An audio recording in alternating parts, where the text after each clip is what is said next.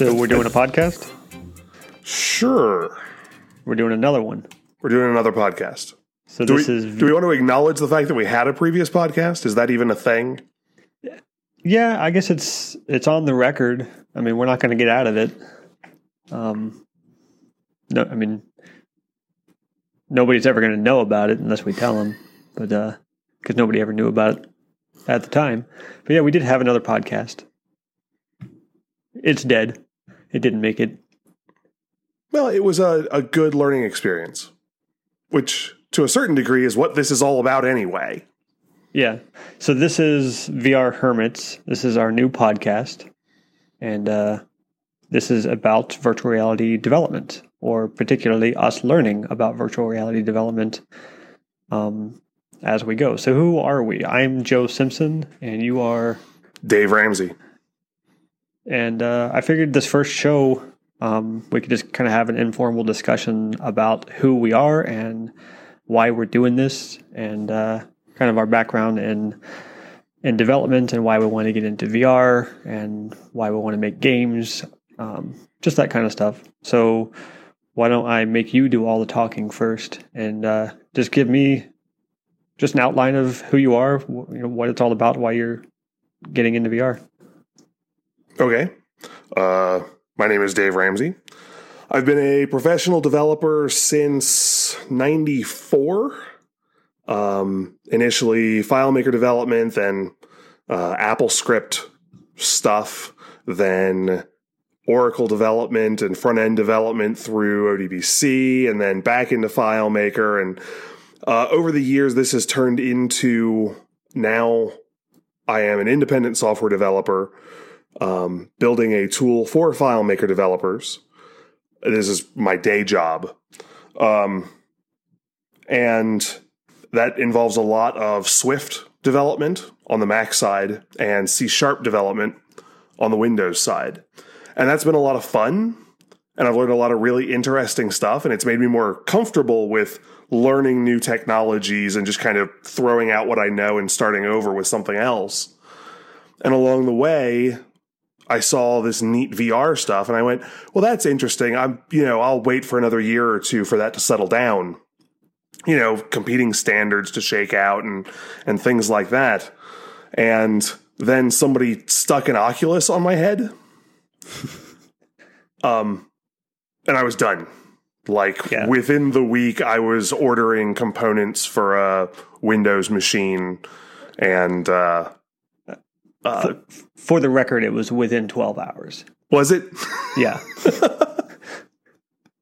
I was I was shopping at that point, but I wasn't buying within twelve Mm-hmm. I, hours. I think you bought it that, that day. Did I? Okay. Yeah.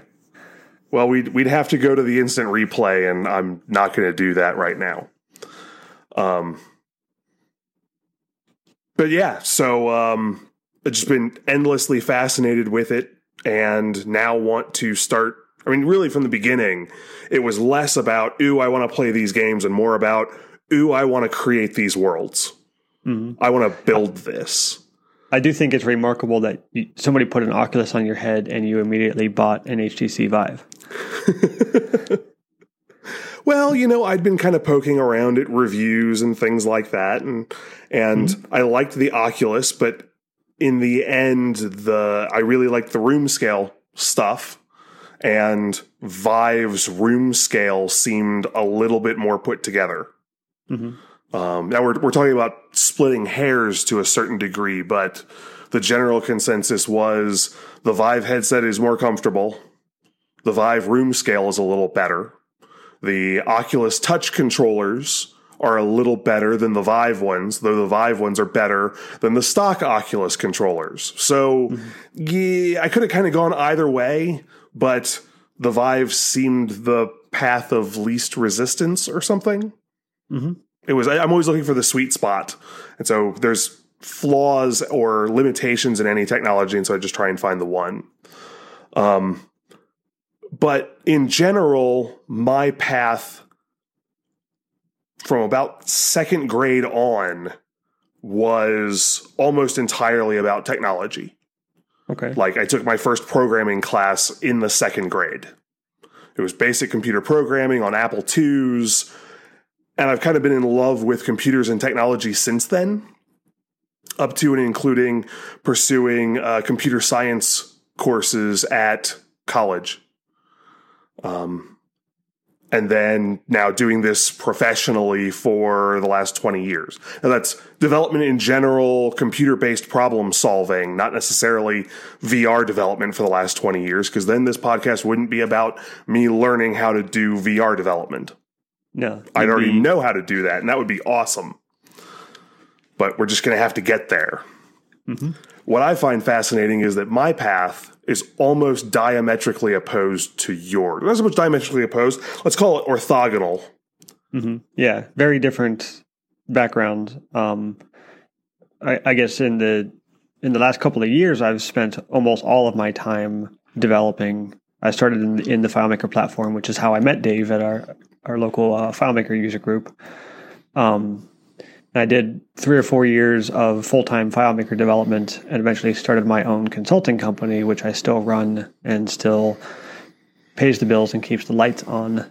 I wouldn't quite call it my day job. Um, it's like half my day job, and everything else is VR at this point. But it, it is the only thing that brings money in at this point, so I guess you could call it a job. Um, but uh, over the last year or so, I started. Actually, I guess the last two years since I started my business, I got really interested in iOS development for a while and uh, the Swift language and did some stuff there. I made a couple of apps that I never shipped, and then I made a game last fall that didn't have any success whatsoever in the store, but it was it was a fascinating development experience. It was a whole different set of challenges that I never had, and uh, it just kind of it, be, it became really obvious to me that a lot of the things that were holding me back from a lot of the different app ideas of never shipping anything is I didn't want to be responsible for other people's data anymore.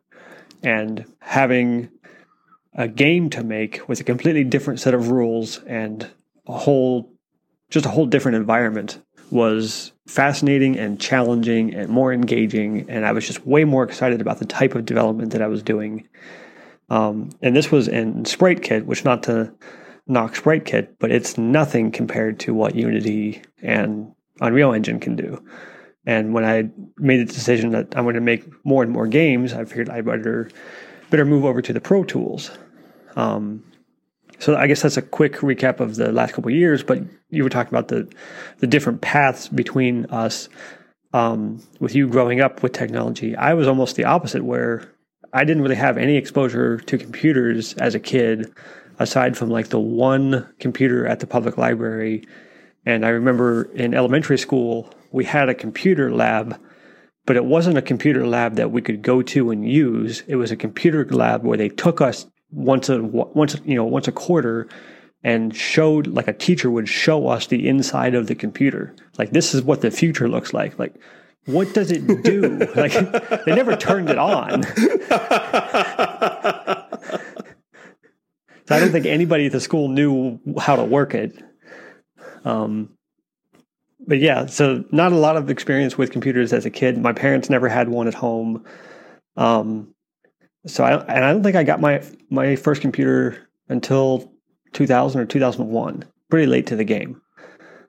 Um, and even even at that point, I really didn't do anything with computers other than just what you would think of as consumer level stuff. I used it for web browsing and email, and hey, this is a great machine to watch anime on.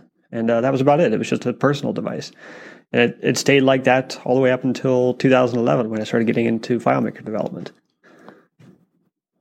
So yeah, couldn't that's that's pretty different from your path of 20 years of development. For me, it's been the last almost six years of development, but before that, I had almost no interest in computers. It was when I got into FileMaker and realized, like, for the first time, that hey, I can actually make useful things with this, and it's not nearly as hard as I thought it was.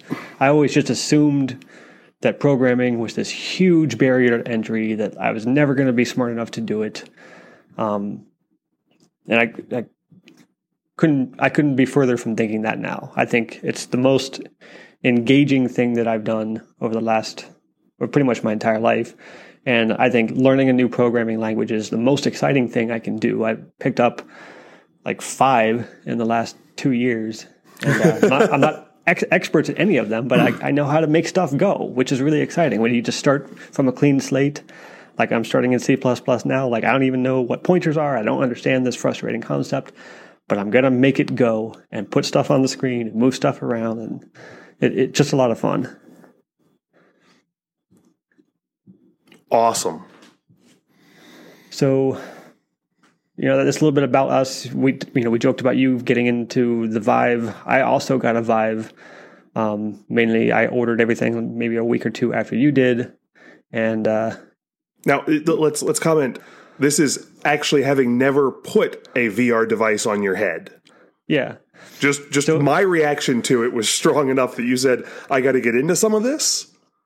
Yeah, well, you tried it at our local game development meetup. We went there for the first time, I think in January or February, and that's where you tried it. I didn't quite have the confidence in people around me to put a headset on in front of a bunch of strangers. I was a little too self confident for that, or self conscious for that. Mm-hmm. Um, mainly because I don't trust humans at all, and especially forty of them that I can't see just seemed like a bad idea.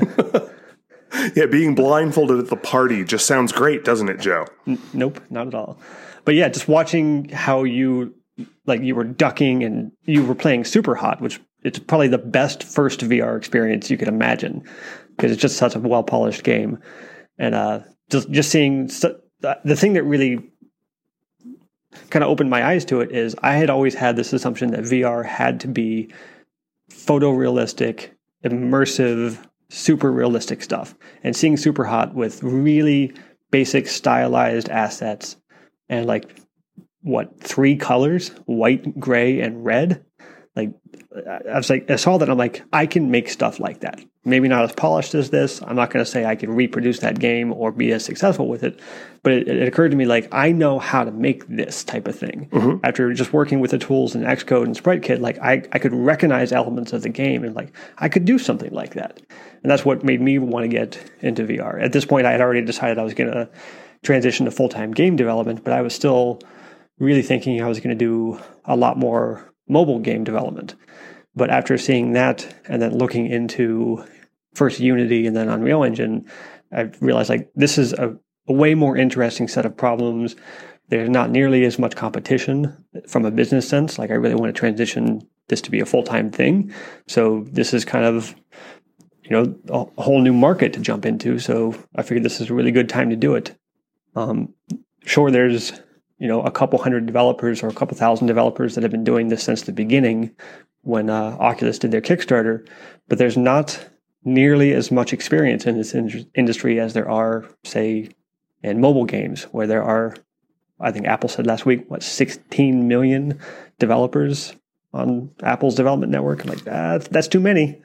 I don't want to I don't really want to do that right now. Why don't you become one more fish in that sea? Yeah, I'd rather not. So yeah, I, I I wrestled for a while of you know looking at Unity or Unreal Engine. Unity seems easier. Unreal Engine seems way more interesting, which is what I've settled on for now. I've been spent the last six weeks or so working through a course and a bunch of tutorials and reading every blog I can find and just learning my way around the engine, learning Visual Studio a little bit. Um, yeah, so just, so that's that's a thing to to look at because you are way ahead of me. Um, I haven't started learning any of that stuff. I've got the coursework; it's all set up. I've got the tools. I'm ready to go. I'm just trying to find some time. Mm-hmm. Um, unfortunately, at this point, I'm uh, 40 days out from my big professional tech conference of the year. And there's a really good chance that I'm going to be lagging behind until at least after that. Okay. Um, just it's it's consuming tons of time with my day job. Mm-hmm. But you're going to be learning ahead, and then I'll be following along behind. Yep. And and one reason we decided to do this now is because Dave asks good questions. Even if he's not doing the VR stuff right away, he'll be able to ask articulate and intelligent questions of me as I'm learning stuff and kind of challenge my limited understanding of things. It's always frustrating and enlightening when somebody grills me on something I just learned and I badly explain it and realize I really didn't understand what I just learned. I need to go back and relearn that.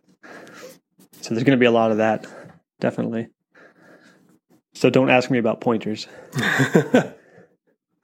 well, and that's another interesting point from this podcast is we're going to be exploring a lot of new ground both for us and potentially for the listeners. So I can't at any point vouch for the absolute accuracy of any of the information we provide. We are not experts on this topic. We are learning this topic just like a lot of other people. Yeah. And that, that kind of brings me to who this podcast is for as far as listeners. Um, I would say the, main audience is other people who want to follow along and get into this industry. You just, you know, figure out what we're doing and kind of do the same thing. Um, I also think it would be entertaining for experienced game developers to listen to us and kind of laugh at our mistakes and maybe send us feedback and point us in the right direction from time to time, but also just get a good kick of like how hilarious and frustrating it is to be the noob in a language or a platform. Um, yeah, hey, it, remember when you didn't understand pointers? it was so great. Yeah. I mean, I remember just thinking, I think I have the most experience like this from FileMaker because FileMaker is the only thing I could say definitively, confidently that I'm an expert in that platform. I can do anything I set my mind to in that platform with relative ease compared to PHP or Swift or anything else. Um, but I remember the first six months of FileMaker development sometimes being really fascinating, sometimes just being really frustrating when I didn't know how to ask the question.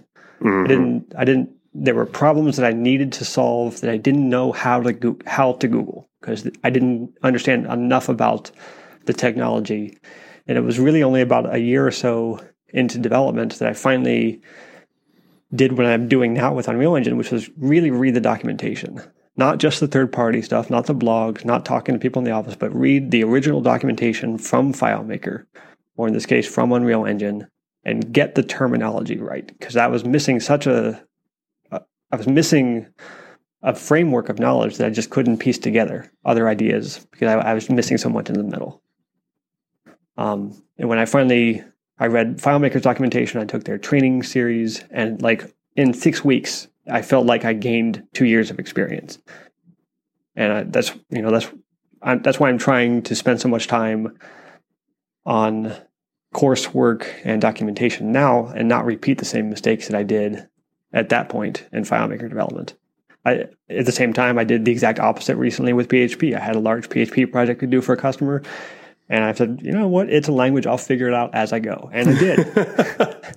and most of it went well, but it took me a lot longer than I wanted it to take. And it was it was not an hourly build project. It was something I agreed to do at a fixed price. And I said, you know, I know this is a risk that is going to basically take me anywhere from this amount of time to three times that. But it was a risk that I was willing to take just because I wanted to learn the language and, and the and just how to make web apps. So in this case, I'm you know back to doing it the other way of like learning learning my way through the documentation first and understanding the terms before I dive in and start making something. Which isn't to say that's going to be very long. I think by by next week or the week after, I will be working on my first game. At this point, I've got it narrowed down to a handful of things. Um, but I'm I've been making myself, you know, keep those things in a list and uh, come back to them after I finish the course, just because I tend to have a lot of ideas and want to jump to the most recent or novel idea. That's always one of the hardest parts for me. Is as I'm learning it, there's there's a little list in my head of technical problems I don't know how to solve. Mm-hmm. And as the documentation or learning materials start checking those boxes for me, suddenly I, I reach this critical point where I'm like, wait a second, all the boxes I could think of have been checked. Let's go. mm-hmm. Yeah. Yeah, where I'm I'm the opposite where I check one of those boxes and I immediately want to to do something with that. Like I learned this one new thing. I bet I can make an entire ecosystem based on this one skill. But no, that's not realistic. Yeah. yeah. So, um, small digression.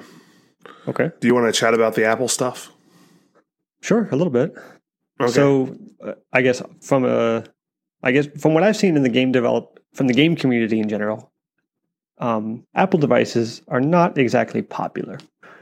But from coming from a development background, Apple devices are very popular. Almost every developer that I know has a MacBook. What was that statistic that Apple had at WDC? WWDC, it was uh, two thirds of all GitHub, all GitHub pull requests are done by a Mac. Yeah. Two thirds. That was insane to me. Yeah. But I was already like I I I had it in like perfectly in line with Steve Martin's LA story. I had already written the dialogue for talking about Apple's WWDC and its impact on VR. It was going to be like, this week at WWDC, Apple announced absolutely nothing related to VR or AR. Mm-hmm. Moving on. And that is not what they did. Yeah. So why this is important to us is because we've both been you've been a Mac person forever. I think even before computers. you just had been sitting there waiting. I Um, I still vividly remember seeing a Mac for the first time. And it was it was in my house. My father worked for a company that was an early Macintosh adopter. And so this was late 84, early 85 at the latest when I got plunked down in front of this computer with a mouse. And I'd already been using computers for a couple, three, four years prior to that point. So it was mostly Apple II. So I was used to a f- sort of command line interface, a very, very loose sort of command line interface. And this Mac is just bizarre, like ultra high resolution graphics for the time, but black and white entirely, but nothing you can type at. Like you just go find the thing and click on it with this funny little mouse thingy. Um, it was back when they actually, when you started up your Mac, you would stick in a disk that taught you how to move around in a computer. It's one of the things that I've thought has been missing for a really long time is that it was just like, this is a mouse. This little thingy next to the computer. This is a mouse. If you move it over here, there's a pointer that maps exactly to where you're moving. And they would just walk you through this because it was a, an idea that hadn't been seen publicly in, in the world prior to that point in any sort of um, um, mass market variety. You know, mice were it, the only people that I'd ever seen who used mice were um, drafters.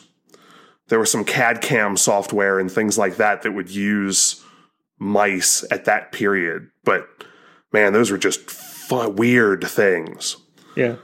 Um, So you've been using mics or you- you've been using Macs since the 80s. I've been using a Mac since I guess full time since 2014. I had a MacBook at a previous job, but it was just like my take take to meetings computer.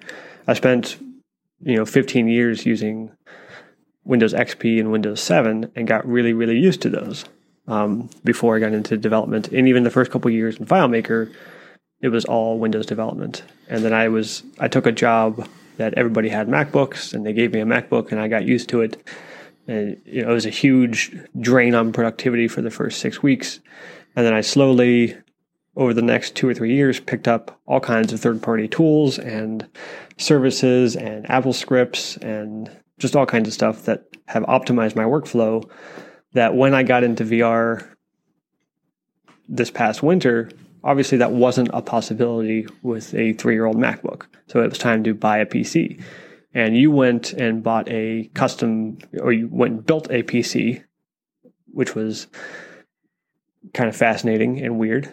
And I just went for the uh, the Razer Blade, so the late 2016 Razer Blade, all finished package. I got a Razer Core, and it was just unbox it, plug it in, and have VR. That was the idea anyway. So we both spent the last five months on PCs, even though we weren't super crazy about it. By this point, when I tried to go back and use Windows 10 for the first time, I just wasn't productive there. Like I had lost all muscle memory of Windows. It was a little bit different from Windows 7, but not that different. It was just all these tiny optimizations that I'd made to my workflow on the Mac had built up to the point where I, I felt like my I had one hand tied behind my back working on Windows. And the last five months or so, I've started to get a little bit better at it. But it feels like every time I put the MacBook away and get the Razer out and go into Unreal Engine and spend the day there, it's like I can do that, but I can't do anything else on this machine effectively. So everything else for my work has been on the other computer. And then Apple comes around with this announcement this week that, hey, you can finally do VR development on a Mac. And I bought one immediately. it took me an extra couple of days. But yeah. I think it took you a day. It took me it took me 15 minutes longer than it would have because I was talking to you. Yeah. yeah. I mean, I needed another laptop anyway. So, in general, um, what was announced at WWDC this year is that um, most of the iMacs are now VR capable, basically out of the box. And they are adding the technology to the new operating systems to really be, make them sing. And there's also tech coming in the new operating system to be released in like September, October mm-hmm. um, for dramatically better support for uh, eGPUs. So, uh, video cards in external boxes, which will allow the laptops to be more VR capable. I was thinking today that it might be interesting if VR actually became a huge thing for Apple because the need to fit a high powered graphics card in a laptop might be the only thing that could make Apple produce a laptop that was slightly thicker than the previous generation. that would be glorious. um, but then there was uh, a bunch of tech on the VR side, some really interesting stuff on the AR side. Um, Apple added or at least announced a large amount of stuff. And unlike, say, a Microsoft um, release or something like that, as a general rule of thumb, when Apple announces it publicly, it actually becomes a product. Mm-hmm. Um, as opposed to people who like to send up trial balloons or, well, we're working on this and we plan to release it at the end of the year, but lots of plans change. As a general rule of thumb, if Apple announces that this is what they're working on, it's going to happen. Mm, yeah. Um, let me also comment real quick that that um, I'm spending about a third of my day working in Windows. Joe, you're still doing some Windows uh, while yeah, you're waiting for your Mac to show up. Um, yeah, I would say it's even the last six weeks or so. I've spent eight to ten hours a day in Windows, and then any consulting work I have to do, I grab the MacBook. Yeah. I am sure that someone who had never stepped out of Windows would probably be almost as productive as you were on a Mac. Yeah. Um, it's really just a comfort and familiarity thing. I'm not saying Windows is bad. I'm not saying Microsoft sucks. I got out of that stuff in like the 80s. Um, yeah, for me, it's definitely about. It's mostly about the third-party tools. The ecosystem in Mac OS and iOS is in, incredibly rich with independent developers just making really, really handy things. And there are at least, I think I, I made a list today of things I need to install on the new MacBook when it gets here, and there are 35 apps that I use at least twice a week that are not available on Windows. Yeah, you're stuck yeah, I'm pretty screwed. And for me, it's like I'm. I would be just as happy if I could legitimately run Mac OS on a really high powered PC. I would be thrilled with that. I'm not crazy about software piracy, which is why I'm not making a Hackintosh. But um, I, when I when I buy an expensive MacBook, I'm really, really I'm buying the the most expensive hardware I can get that's going to be get me closest to VR development. But really, I'm buying Mac OS and the ecosystem. And if they gave me another way to do that, I would. So I do hear a lot of criticism from friends of friends and family like, oh, I would never spend that much money on a computer. I'm like, well, it the amount of time it saves me, my time is worth way more to me than my money. I can get more money. That's the easy part. I can't get my time back. Like once I use it, it's gone. So, in general, the first major subjective, effectively utterly subjective decision that we made for purposes of a lot of our development is we prefer Macintosh. And that's where a lot of our attention is going to skew, particularly once we get past about the next six months and the rest of Apple's new tech pops up. Mm-hmm. Um, but that by no means means that you can't hang out with us or whatever if you are a dedicated Windows user. As a matter of fact, if some of these things become easier on Windows, by all means tell me about it because I'm going to end up dual booting and uh, running things in VMs and doing things on both sides. I'm guessing pretty much constantly, if for no other reason than the fact that today almost all of our customers are on the Windows side. Yeah. And even for now, is like all this new software advances come out in Mac OS and Metal 2 to support VR development, none of that's actually going to be ready until this fall for Unreal Engine. So Unreal Engine's not even going to have a preview of working VR stuff on the Mac until September, and they're planning a release in October.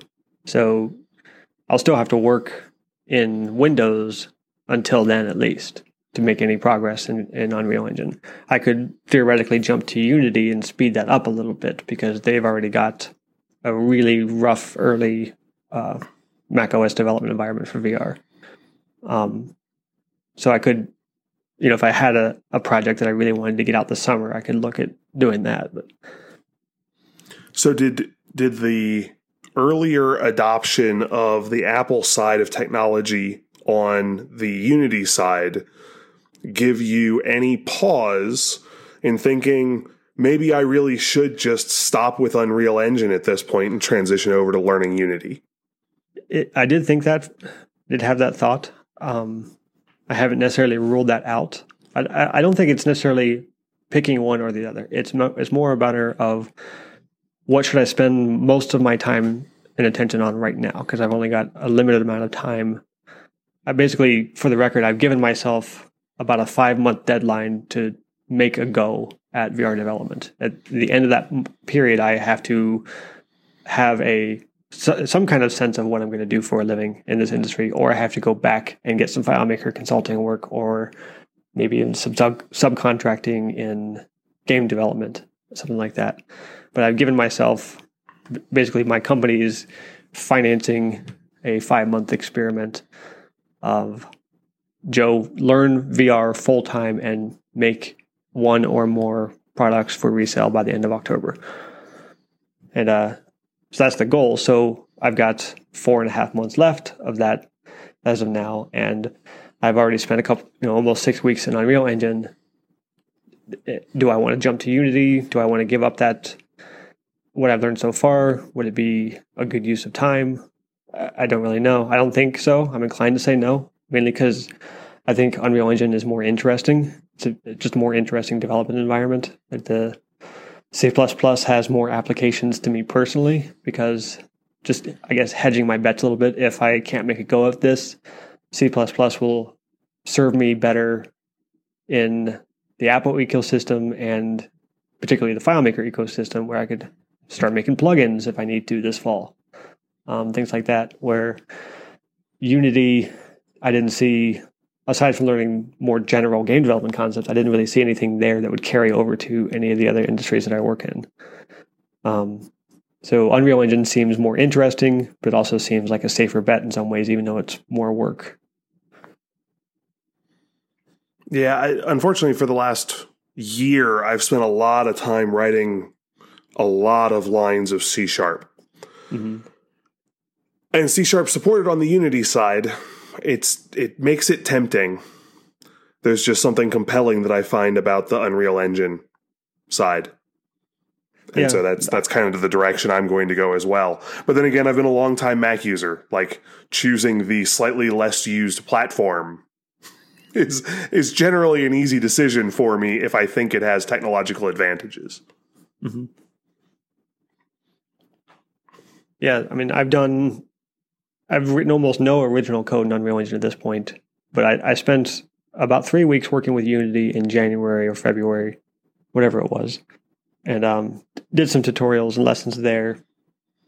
And that was, I mean, it was fun, but when I jumped into Unreal Engine and really started working with blueprints, and then seeing like blue, blueprints as an idea, or like, okay, that's really cool. I wonder what you can actually make with that. Um, just thinking about it from a you know a coding background.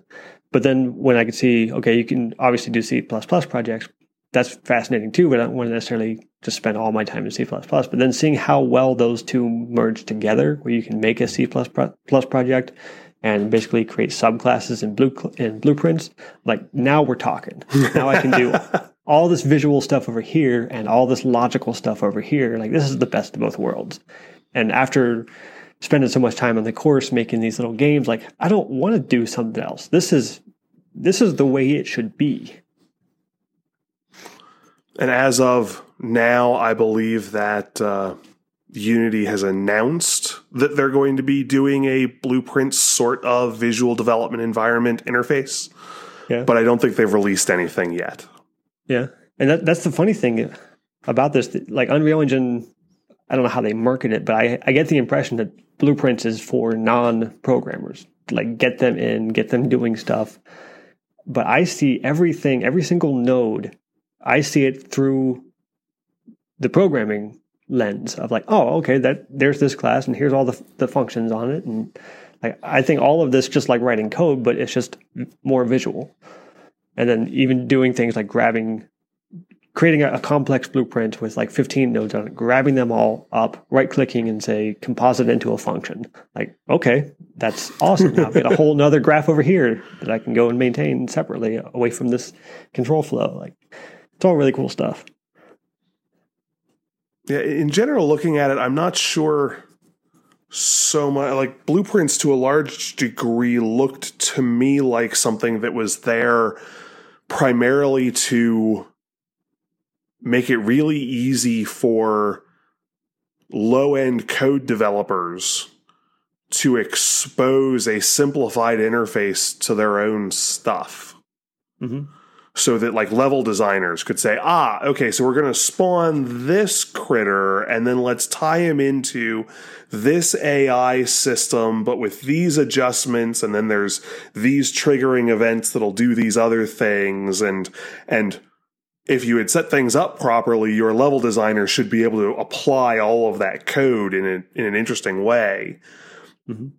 But or even more interesting is when when you do all that on the C side and make things available to blueprints, you can say, okay, you can use this character or this pawn, but these things can't be changed uh, on it about by the level designer. Like it is using this AI controller. You can't decide to use another one because that would break the game.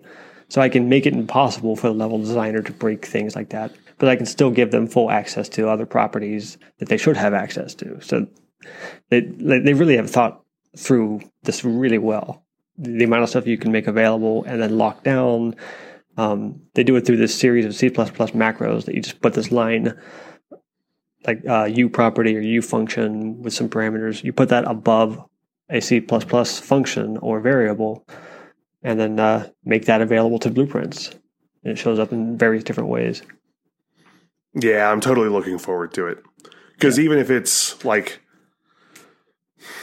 even if it's a, a thing that I could set up just for like an external level designer. I just want to use it. Like it still mm-hmm. looks really cool to me. I've been fascinated by visual development vi- environments since the first time I saw one in gosh, 94, 95.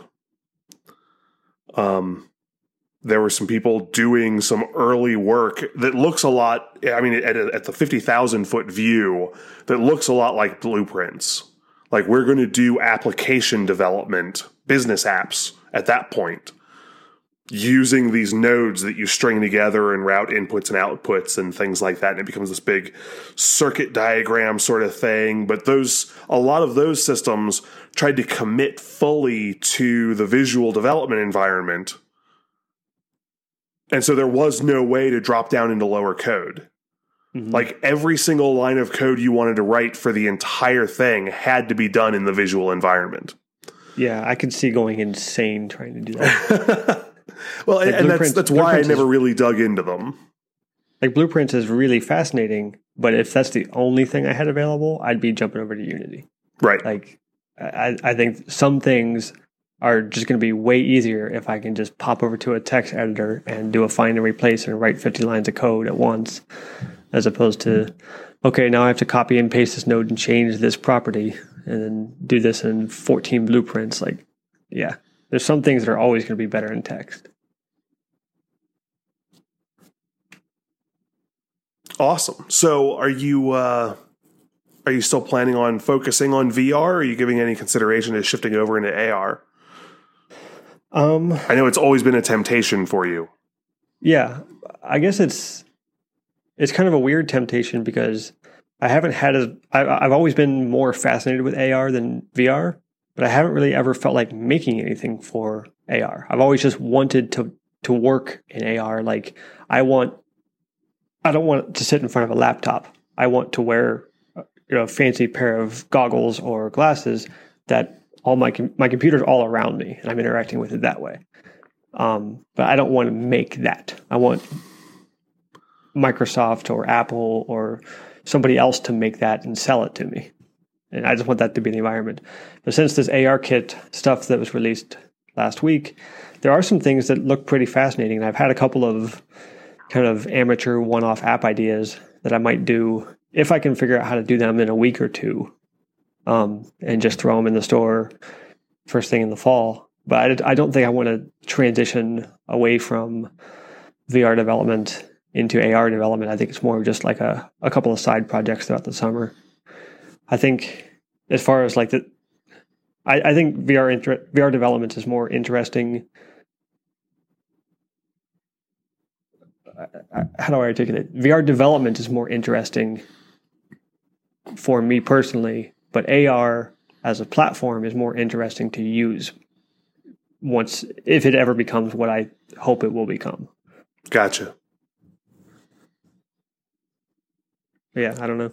I can see that. I mean, anything that reduces the number of times that I take the controller and smack it into the wall um, is good. And so if I can just see the wall there, um, it would be kind of neat to cover every single surface in my house with computer display virtually so that if Yeah. other human being type organisms came over, they wouldn't see the scale of my my technological embedding. Yeah. They would just see, oh, Dave's staring off into space again. uh, it, it's I can interact with them fine as human beings. It's more just an issue of like already when you walk into my house, it's every single surface has some kind of technology on it. Mhm. Like I, I am a technical boy. That's that's my thing. Um, So, do you have like a house full of smart devices or what are those like in home Internet of Things type things? Do you have a bunch of those? No, no. Um, elements of what I like has a weird form of technical ludditism. Okay. Um, yeah, the the increased desire for privacy and stuff like that leads me to no, I don't want to cover every surface of my house in a microphone. Yeah. Yes, there may be some interesting advantages to that. And that's a technology that I think in another five years will be amazing. None of it solves a problem that I have. Like smart light bulbs, like uh, I live in a two bedroom apartment. I only need four regular light bulbs. it, it it's not it's not strenuous to flip a switch for me at this point.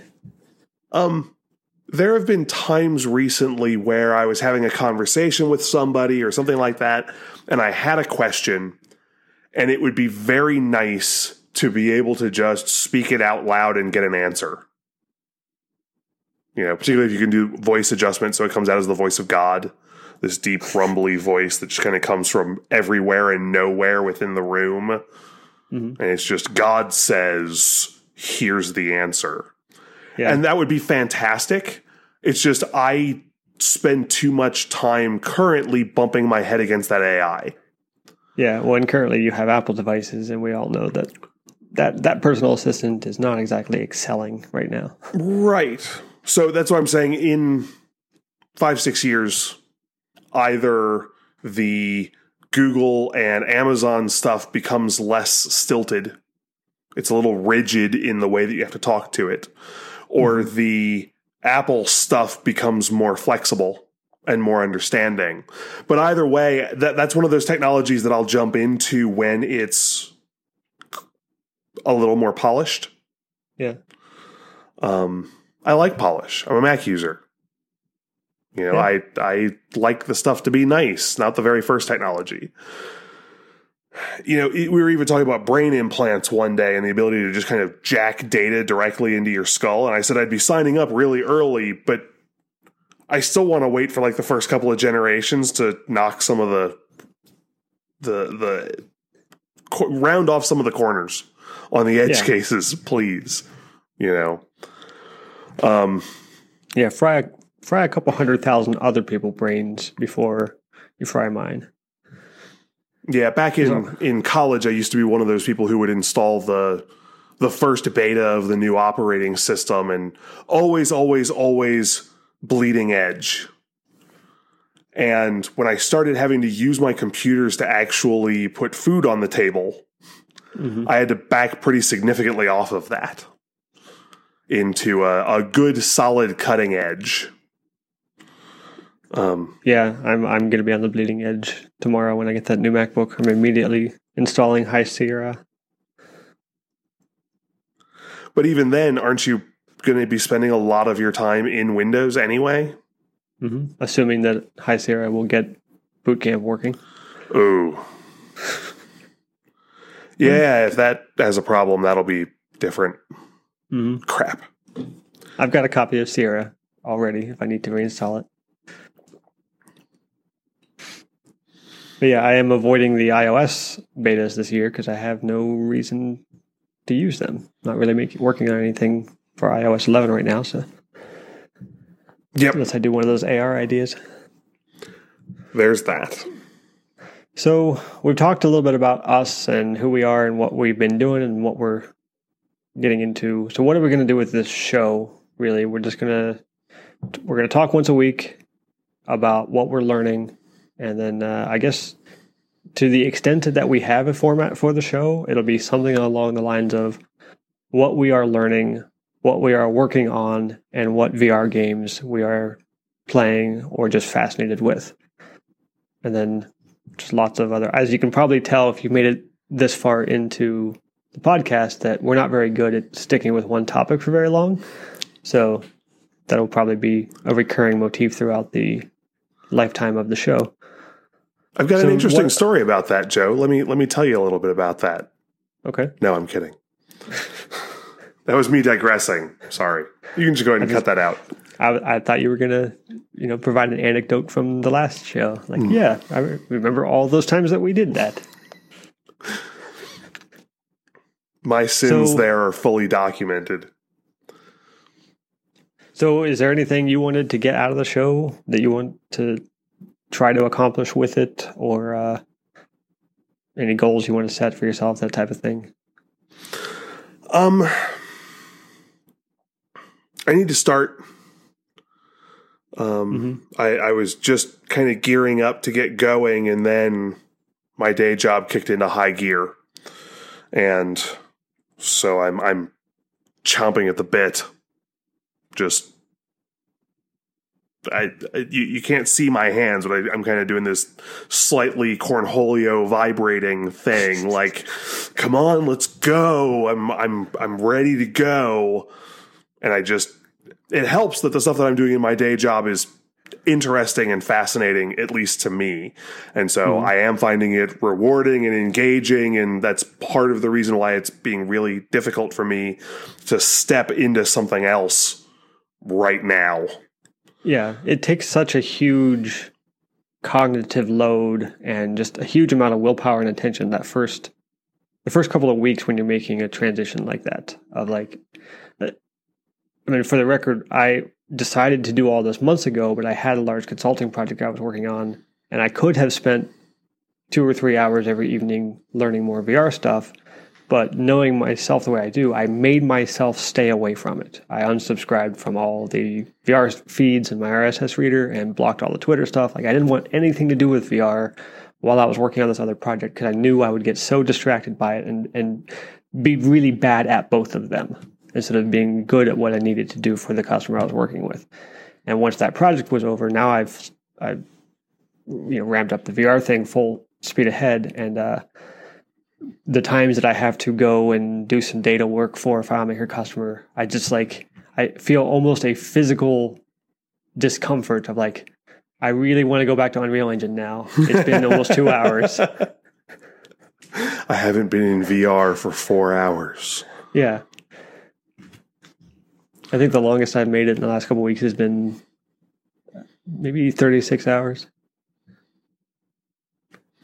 Yeah, so it, I mean, as far as what I want to get out of the podcast, um, every time you and I talk, the conversation, I mean, just offline, the conversation follows almost the exact same pattern.